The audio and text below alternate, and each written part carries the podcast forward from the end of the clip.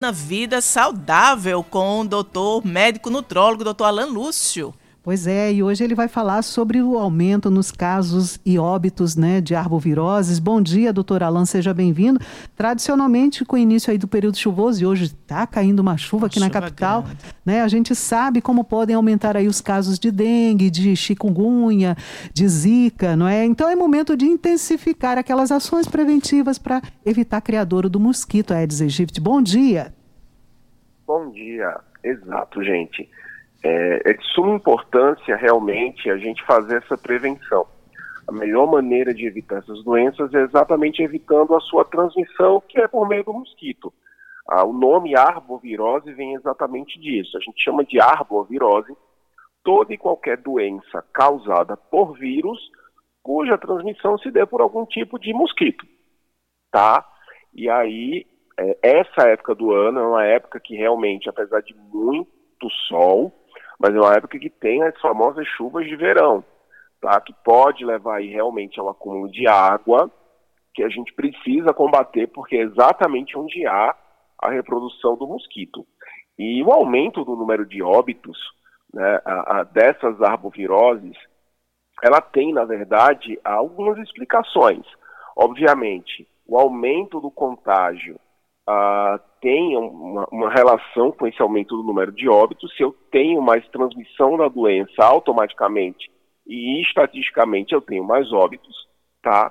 Mas além disso, a gente tem também a, a vírus com virulências mais, mais intensas, ou seja, é, é como se determinados vírus, né, dessas arboviroses estejam ficando mais é, intensos, e aí automaticamente causando uma gravidade maior ah, nos indivíduos que acabam sendo acometidos por essas doenças.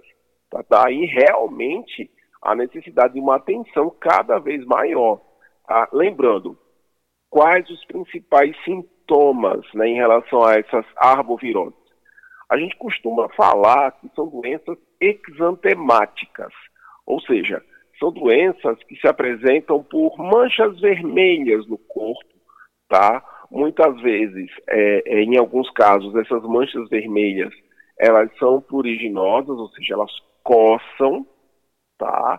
É, e outra coisa, outras características também são a, as dores articulares, tá? A gente tem essa característica também das dores nas juntas, dores musculares, tá? E uma coisa que é clássica, que é a dor retroorbitária, é aquela dor atrás dos olhos, aquela sensação de dor atrás dos olhos. Então, esses sintomas, eles, na verdade, são sintomas padrões da doença. E temos também o que nós chamamos de sintomas de alerta, os sinais de alerta, que aí é, são os sintomas que aparecem indicando uma possível gravidade da doença, que é dor abdominal, tá? Então, se você tiver qualquer um desses sintomas associado à dor abdominal, tem que ir para um serviço de saúde. Além disso, obviamente, sangramento, tá? Então, sangramento e dor abdominal, gente, são os dois principais sinais de alarme, indicando que a doença pode estar caminhando para uma gravidade maior. Ô, doutor, esse sangramento é através de evacuação, vômito, é, de que forma se manifesta e por que é, existe justamente esse agravamento? É o, é, o organismo, é, é assim, não, não é algo, é algo previsto é, quando há um agravamento? Há um perfil do paciente que agrava? Então, pior que não. De modo geral, a gente não consegue estabelecer um perfil. Obviamente que a gente tem os muito idosos e as crianças que tendem a agravar exatamente pela fragilidade imunológica.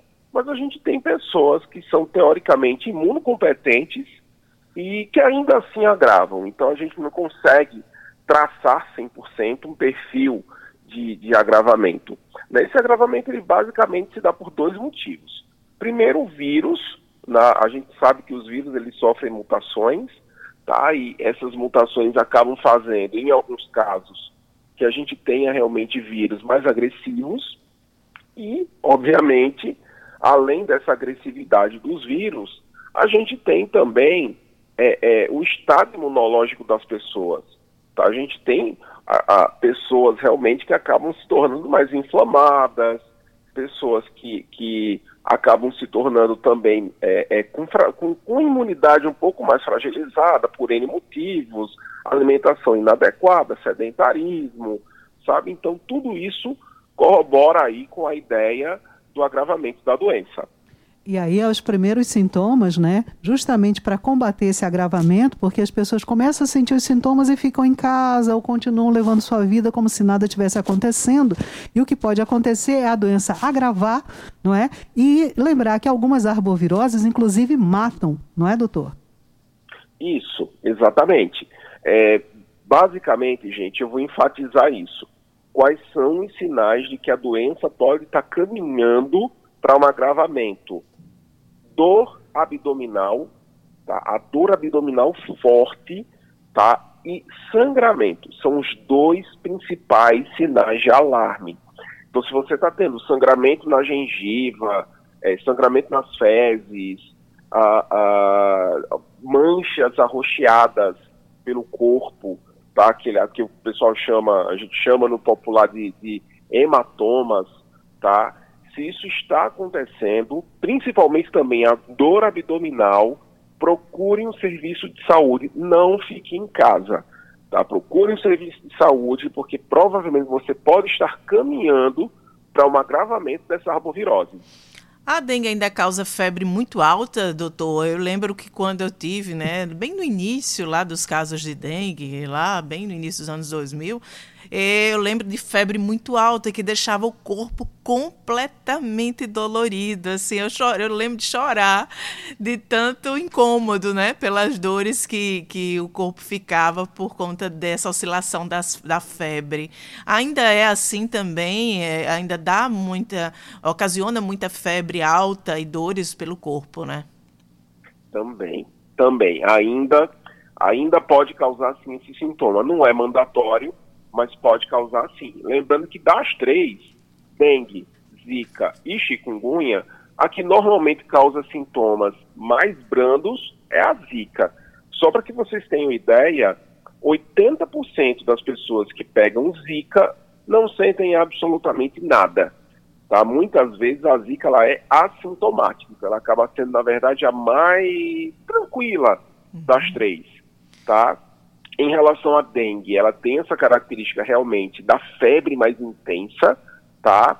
E a chikungunya, ela é clássica realmente por conta da questão das dores articulares, tá? A chikungunya realmente é, das três, a que manifesta a maior sensação de dor nas juntas. Inclusive, depois que a, a pessoa fica curada da chikungunya, essas dores se prolongam, são sequelas durante alguns meses, não é? Isso, na verdade, em algumas pessoas chega até a anos. Né? A gente tem aí relatos de pessoas que tem, tiveram chikungunya aí há, há, há dez anos e há dez anos ainda manifestam dores articulares. E, então, as, e a zika, apesar de não ter, é, ser das mais leves, como o senhor diz, né, questão de sintomas, mas ela, de, ela pode deixar aí consequências graves, consequências graves na vida das mulheres grávidas, as gestantes, né, como já foi identificado aqui por uma pesquisa realizada, inclusive por uma médica nossa aqui da, do estado da Paraíba, né, doutor? Isso, exatamente. A gente tem essa relação aí da zika com a microcefalia, né, com essa, essa má formação aí em crianças, que é algo extremamente complexo e grave. Ah, e esse aqui é o grande problema, porque muitas vezes a mulher pode estar grávida, ela pode ter contraído a zika e sequer saber que acabou acontecendo isso, exatamente pela característica da zika de muitas vezes ser assintomática, daí o cuidado realmente ser triplicado. Uhum. E, e, e a mulher grávida, só para a gente é, concluir sobre a questão da gestante, tanto a zika como a dengue, como a chikungunya, também pode trazer consequências aí bem danosas para a gravidez, não é, doutor?